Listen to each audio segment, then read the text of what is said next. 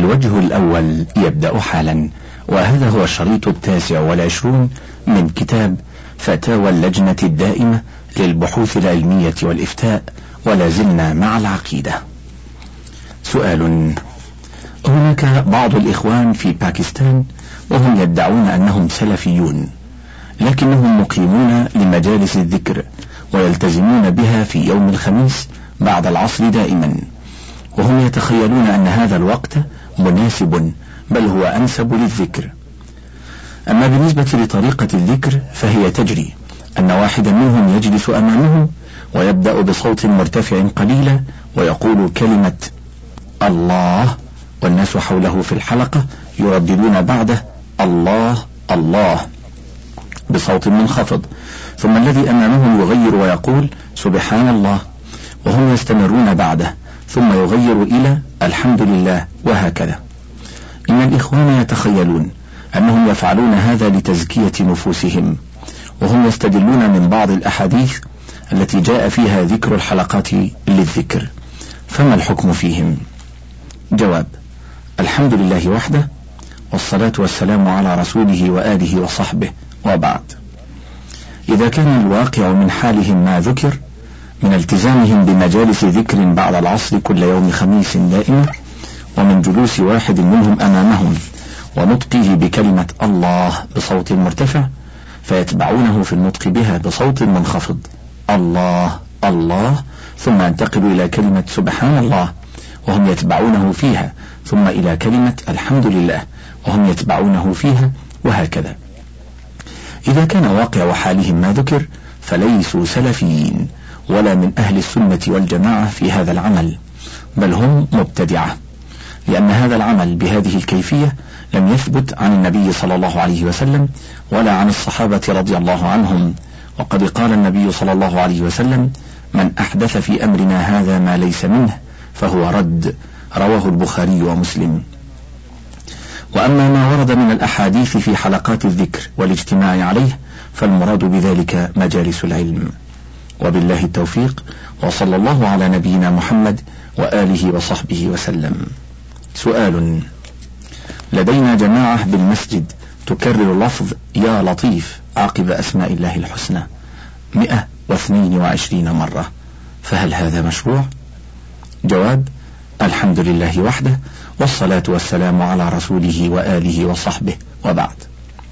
لا يجوز ذلك لعدم وروده عنه صلى الله عليه وسلم، وقد ثبت عنه أنه قال: من أحدث في أمرنا هذا ما ليس منه فهو رد، وفي لفظ: من عمل عملا ليس عليه أمرنا فهو رد.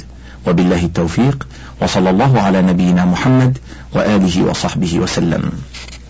سؤال: مضمونه عن حكم حساب الذكر العام بالعدد، وكيف يجمع بين عدم جوازه وبين حديث من صلى علي في يوم الجمعة مرة واحدة صلى الله عليه عشرة، ومن صلى علي عشرة صلى الله عليه مئة، وأيضا حديث من قال لا إله إلا الله وحده لا شريك له، له الملك وله الحمد، يحيي ويميت، وهو على كل شيء قدير، في اليوم مئة مرة، كان كمن أعتق ألف نسمة من ولد إسماعيل، الحديث. جواب: الحمد لله وحده، والصلاة والسلام على رسوله وآله وصحبه، وبعد. يستحب المحافظة على ما ورد فيه تحديد من الشرع على العدد الذي حدده. أما ما كان مشروعا من الذكر دون تحديد بعدد فيشرع الذكر به دون التزام عدد معين فيه، وبذلك يجمع بين ما ذكرت من الأحاديث وصحة الحديثين. الأول كما رواه مسلم: من صلى علي واحدة صلى الله عليه عشرة، وهذا يعم الجمعة وغيرها.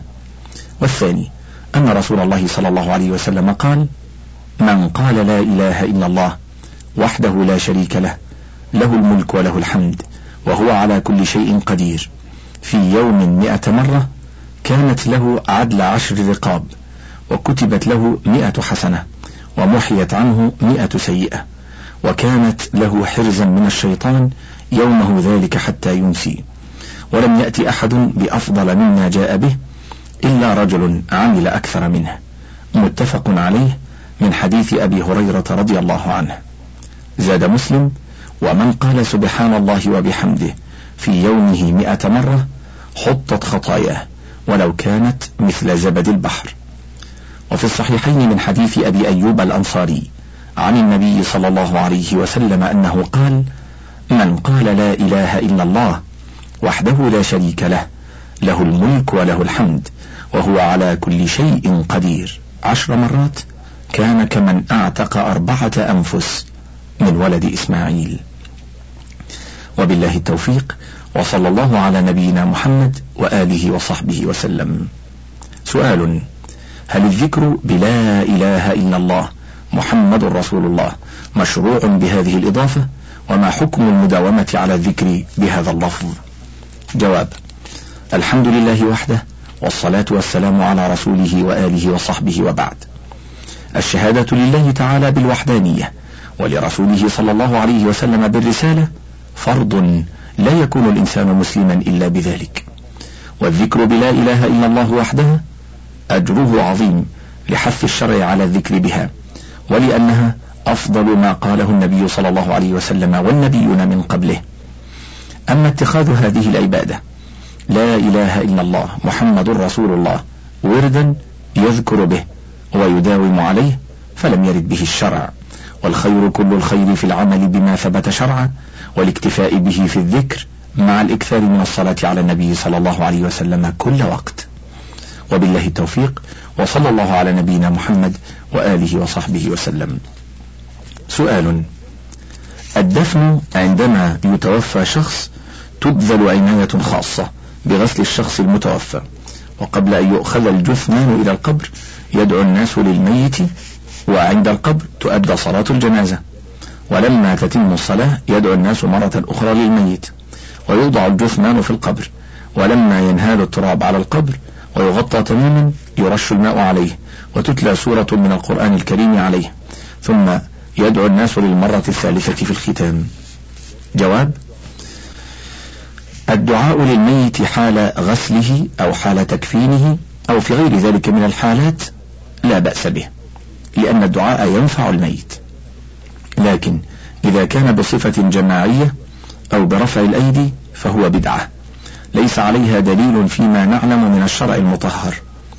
أما الدعاء له بعد الدفن من الأفراد أو الجماعة فهو مشروع، لما ثبت عن النبي صلى الله عليه وسلم أنه كان إذا فرغ من دفن الميت وقف عليه وقال: استغفروا لأخيكم واسألوا له التثبيت فإنه الآن يسأل.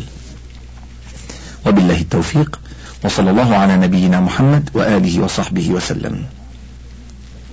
سؤال: نحن جماعة من العمال المسلمين المهاجرين بفرنسا اجتمعنا على تقوى الله واتباع سنة حبيبه محمد صلى الله عليه وسلم، وفقنا بمشيئة الله سبحانه على الحصول على قاعة نؤدي فيها الصلوات الخمس يومية، وقد اخترنا لنا إماما أعانه الله على حمل هذا العبء الثقيل الملقى على عاتقه. وبالإضافة إلى الصلوات الخمس التي تقام يوميا هناك دروس في الوعظ والإرشاد من حين لآخر. ومشكلتنا الحالية أن هذه الجماعة قد بدأت تتفكك شيئا ما، والسبب في ذلك هو أننا بعد الانتهاء من الصلاة بعد السلام مباشرة كل واحد منا يسبح الله ثلاثة ثلاثا وثلاثين، ويحمد الله ثلاثا وثلاثين، ويكبر الله كذلك، وذلك مصداق واتباع لحديث سيد الخلق وحبيب الخلق محمد صلى الله عليه وسلم، كما رواه أبو هريرة في الحديث الشريف: جاء الفقراء إلى رسول الله صلى الله عليه وسلم فقالوا: ذهب أهل الدثور بالدرجات العلى والنعيم المقيم، يصلون كما نصلي ويصومون كما نصوم، ولهم فضل أموال يحجون بها ويعتمرون ويتصدقون. فقال: ألا أحدثكم بحديث إن أخذتم به أدركتم من سبقكم ولم يدرككم أحد بعدكم وكنتم خيرا من أنتم من أنتم بين ظهرانيهم إلا من عمل مثله، تسبحون وتحمدون وتكبرون خلف كل صلاة ثلاثا وثلاثين، إلى آخر الحديث. وهذه الصيغة الواردة في الحديث الشريف يأتي بها كل مصل سرا، وبعدها نقرأ جماعة فاتحة الكتاب والصلوات الإبراهيمية، ونختم بسبحان ربك رب العزة عما يصفون وسلام على المرسلين والحمد لله رب العالمين. فقام من بيننا إخوة قالوا: إنا براء منكم، إنكم بقراءتكم هذه جماعة ابتدعتم بدعة يبقى عليكم وزرها ووزر من عمل بها إلى يوم الدين. أفتنا في أمرنا، هل قراءة الفاتحة والصلوات الإبراهيمية والآيات الأخيرة من الصافات مئة وثمانين مئة وإحدى وثمانين مئة واثنتين وثمانين جماعة، هل هذا سنة حسنة أم بدعة ابتدعناها؟ وليس هذا كل ما في الأمر، بل هؤلاء الإخوة أصبحوا لا يحضرون معنا الصلاة قائلين لن نصلي معكم حتى تقلعوا عن هذه البدعة. لا بد لنا من فتوى تكون حسما للخلاف القائم حاليا بين هؤلاء الإخوة، فإن كنا على غير هدى فإننا نقلع عن هذا حتما ونستغفر الله على ما سلف، وإن كنا على بينة نطلب الله أن يلهم هؤلاء الإخوة رشدهم، وكفى ما بالمسلمين من خلافات مزقت وحدتهم وفرقت شملهم. جواب: الحمد لله وحده والصلاة والسلام على رسوله وآله وصحبه وبعد. ما ذكرتم من أنكم تقرؤون جماعة فاتحة الكتاب والصلوات الإبراهيمية وتختمون بسبحان ربك رب العزة عما يصفون وسلام على المرسلين والحمد لله رب العالمين لا يجوز فعله، بل هو بدعة لعدم وروده عن المصطفى صلى الله عليه وسلم. أما الإخوة الذين تركوا الصلاة معكم من أجل البدعة المذكورة فما كان ينبغي منهم ذلك، بل الواجب عليهم أن يصلوا معكم أداء للواجب مع النصيحة بالمعروف. أصلح الله حال الجميع، وبالله التوفيق، وصلى الله على نبينا محمد وآله وصحبه وسلم. سؤال: ما حكم القول الفاتحة على روح فلان أو الفاتحة إن الله ييسر لنا ذلك الأمر، إن الله ييسر لنا ذلك الأمر، وبعد ذلك بعد الميلاد يقرؤون سورة الفاتحة، أو بعد أن يقرأ القرآن وينتهى من قراءته يقول الفاتحة ويقرأها الحاضرون، وكذلك جرى العرف على قراءة الفاتحة قبل الزواج، فما حكم ذلك؟ جواب: الحمد لله وحده والصلاة والسلام على رسوله وآله وصحبه وبعد.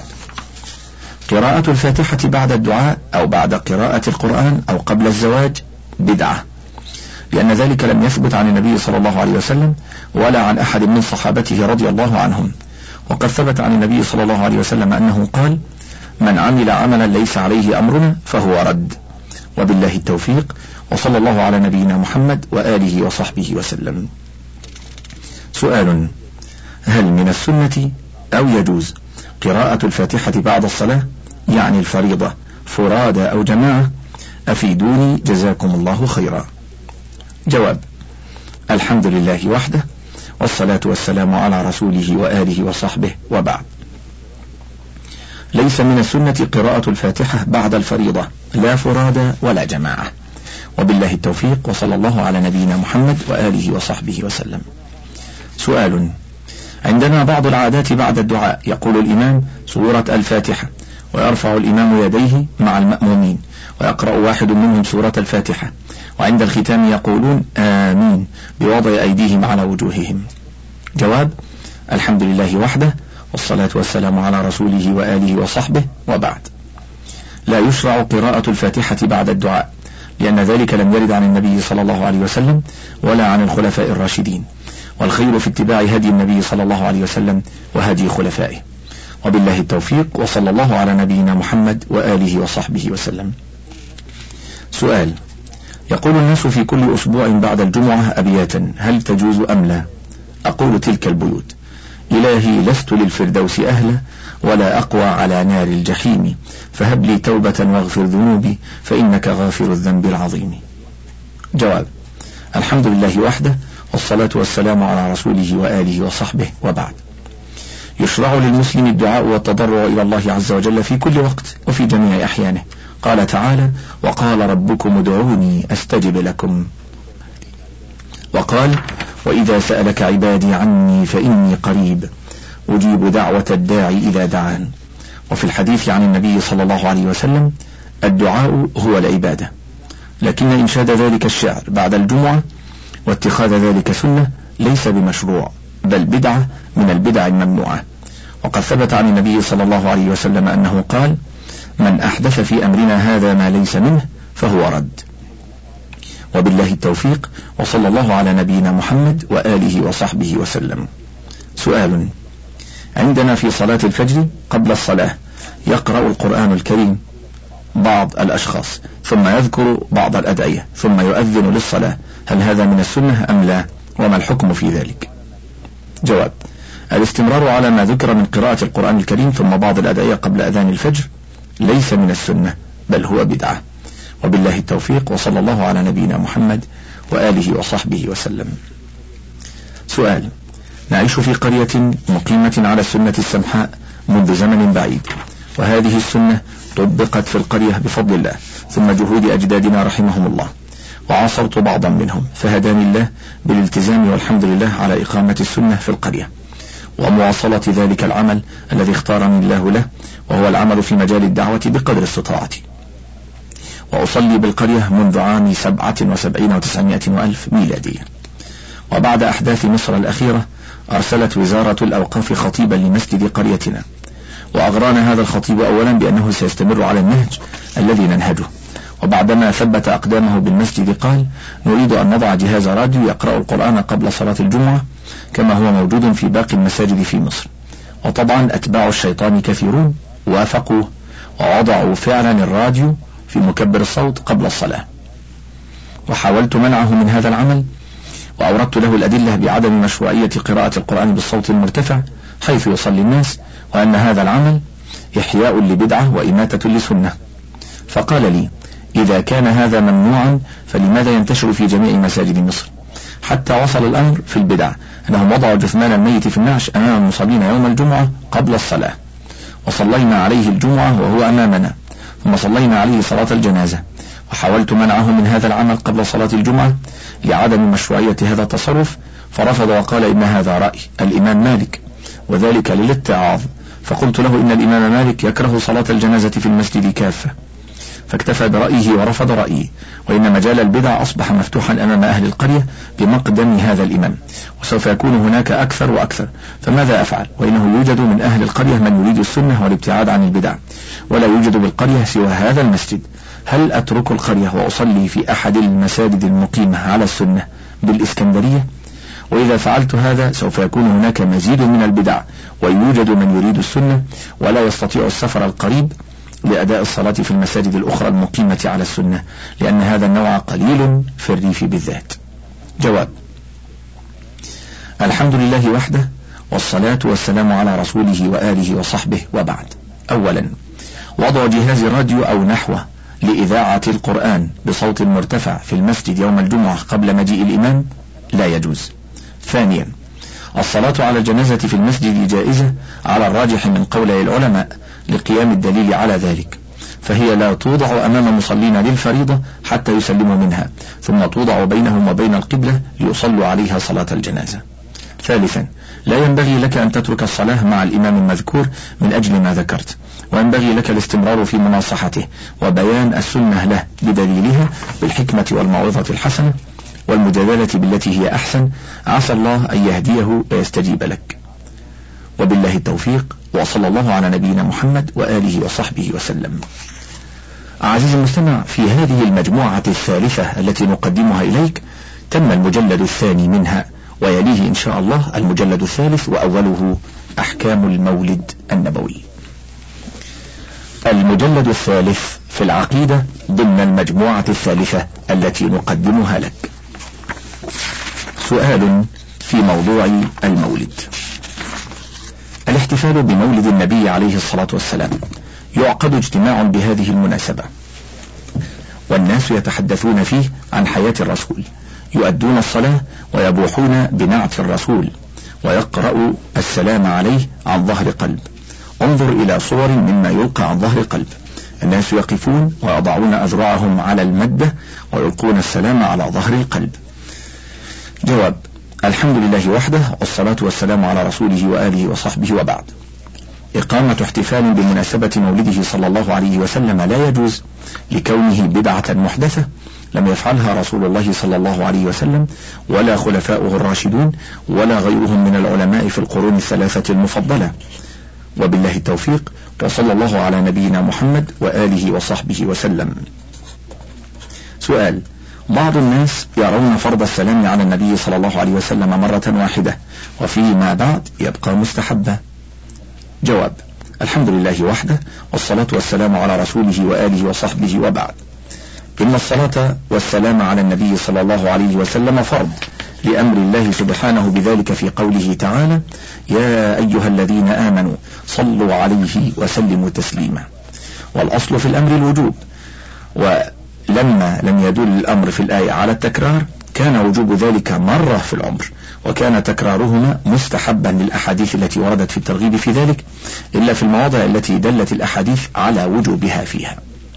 سؤال: إذا كان السلام بدعة فهل يجوز منع الناس من السلام على النبي الكريم صلى الله عليه وسلم؟ جواب: ليست الصلاة والسلام على رسولنا وعلى إخوانه النبيين بدعة كما ذكره السائل، بل هما مشروعان للأدلة المتقدمة، فلا يجوز منع الناس منهما إلا إذا جيء بهما على هيئة لم تكن على عهد السلف الصالح من الصحابة ومن تبعهم بإحسان، مثل أن يأتي بهما المؤذن بعد الأذان جهرا كالأذان، أو يجتمع جماعة لذلك في أوقات معينة ليصلوا ويسلموا على النبي صلى الله عليه وسلم جماعة، فهذا مما ينكر فيه كيفية الصلاة والسلام لعدم ورود ذلك عن سلفنا الصالح، فكان وقوعهما على هذه الهيئة هو البدعة التي تنكر دون أصل الصلاة والسلام. سؤال: هل الصحابة رضوان الله عليهم أجمعين منعوا الناس من القيام عند السلام على النبي صلى الله عليه وسلم؟ جواب: لم يكن من دأب الصحابة رضي الله عنهم القيام عند السلام على النبي صلى الله عليه وسلم مطلقا، لا في وقت زيارة قبره ولا في غيره، ولم يكن من عاداتهم أن يقصدوا إلى قبره للسلام عليه عليه الصلاة والسلام كلما دخلوا المسجد النبوي ويقفون عنده من أجل السلام عليه. لكن جاء عن ابن عمر رضي الله عنهما أنه كان إذا جاء من سفر دخل المسجد النبوي، فإذا صلى جاء إلى قبره عليه الصلاة والسلام فسلم عليه. سؤال: ألم يكن من دأب الصحابة القيام عند السلام على النبي صلى الله عليه وسلم؟ ومتى يجوز السلام على النبي صلى الله عليه وسلم قائما؟ إن السلام على النبي صلى الله عليه وسلم يجوز قائما عند الروضة المباركة. جواب: ليس القيام عند قبره عليه الصلاة والسلام حين السلام عليه من أجل السلام حتى يقاس عليه القيام حين السلام عليه في الأمكنة الأخرى، بل القيام بقاء على حالته التي انتهى إليها حينما وصل إلى القبر ماشيا، وليس في هذا إنشاء لقيام، فالشأن في ذلك شأن زيارة قبور سائر المسلمين، يسلم على أهلها من وصل إليها قائمة، لا من أجل السلام بل لأنه انتهى إليها ماشيا أو راكبا، فسلم وهو على حالته التي انتهى بها إليهم. وبالله التوفيق، وصلى الله على نبينا محمد وآله وصحبه وسلم. سؤال: مضمون السؤال مسألة في ديارهم طريقة مروجة عند عامة المسلمين وبعض من الخواص، ينعقد مجلس لذكر ميلاد النبي صلى الله عليه وسلم في كل سنة، فالأول يقرأ القارئ آيات من القرآن الكريم بحالة القعود، وبعدها بعض العلماء يقرر في مولد النبي صلى الله عليه وسلم حتى يجري التقرير إلى الاختتام، ويقول: قوموا لوقت التعظيم أحمد. وللقيام عقيدتهم أن النبي صلى الله عليه وسلم ليس من مثل البشر، بل هو نور من الله الذاتي، وهو حاضر وناظر في كل مكان، وأن يحضره بذاته في كل مجلس ميلاده وهو يسمع كلامهم يقومون ويقولون معا: يا نبي سلام عليك، يا نبي سلام عليك، يا رسول سلام عليك، يا حبيب سلام عليك، صلوات الله عليك. والسؤال: هل الطريقة المروجة المكتوبة كانت مروجة في قرون الصحابة والتابعين رضوان الله تعالى عليهم أجمعين أم لا؟ وذكر النبي صلى الله عليه وسلم بهذه الألفاظ واحترام الرسول عليه السلام عند ولادته أمر حسن أم قبيح؟ سنة أم بدعة؟ سيئة وصواب أم شرك؟ بينوا ذلك بآثار الصحابة والتابعين رضوان الله تعالى عليهم أجمعين. جواب: الحمد لله وحده، والصلاة والسلام على رسوله وآله وصحبه، وبعد. أولا: إقامة مولد للرسول صلى الله عليه وسلم بدعة مخالفة لهديه صلى الله عليه وسلم وهدي خلفائه الراشدين وصحابته رضي الله عنهم أجمعين، وقد ثبت عن رسول الله صلى الله عليه وسلم أنه قال: من عمل عملا ليس عليه أمرنا فهو رد. ولسماحة الشيخ عبد العزيز بن عبد الله بن باز فتوى مفصلة في حكم الاحتفال بمولد الرسول صلى الله عليه وسلم. ثانيا: اعتقاد أن الرسول صلى الله عليه وسلم ليس كمثل البشر، بل هو نور من نور الله الذاتي.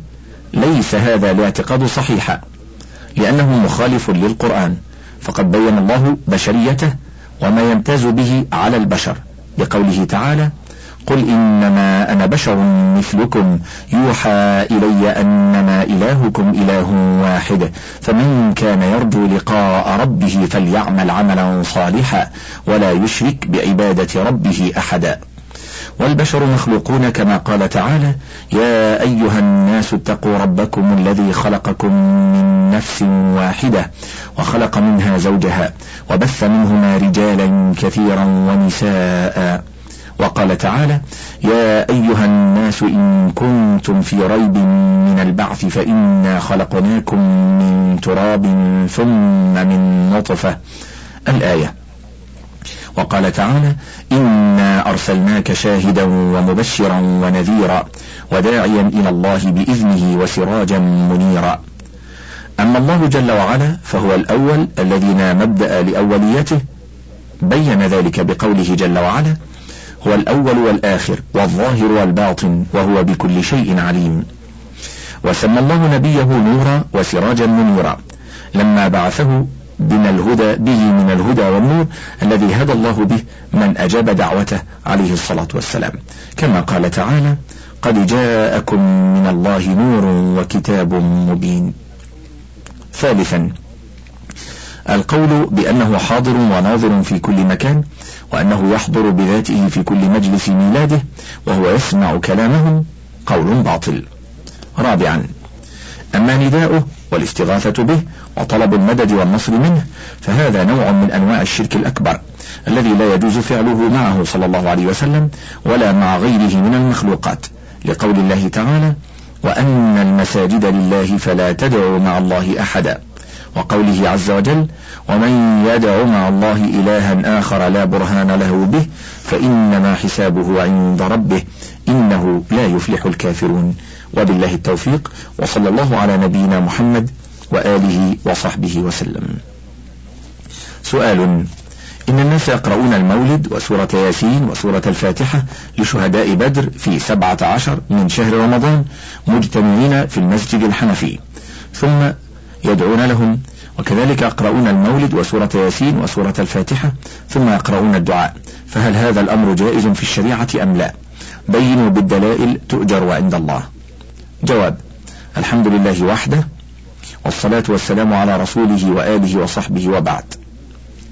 دلت نصوص الشريعة على سمو قدر نبينا محمد صلى الله عليه وسلم وعلو منزلته، وأنه خليل الله وحبيبه، وأنه خاتم رسله وخيرته من خلقه، وأنه لا يؤمن أحد حتى يكون أحب إليه من نفسه ووالده وولده والناس أجمعين، وأنه لا شرع إلا ما جاء به وبلغه الأمة، وأنه ما توفاه الله إليه إلا بعد أن أكمل به دينه وأتم به على العباد نعمته.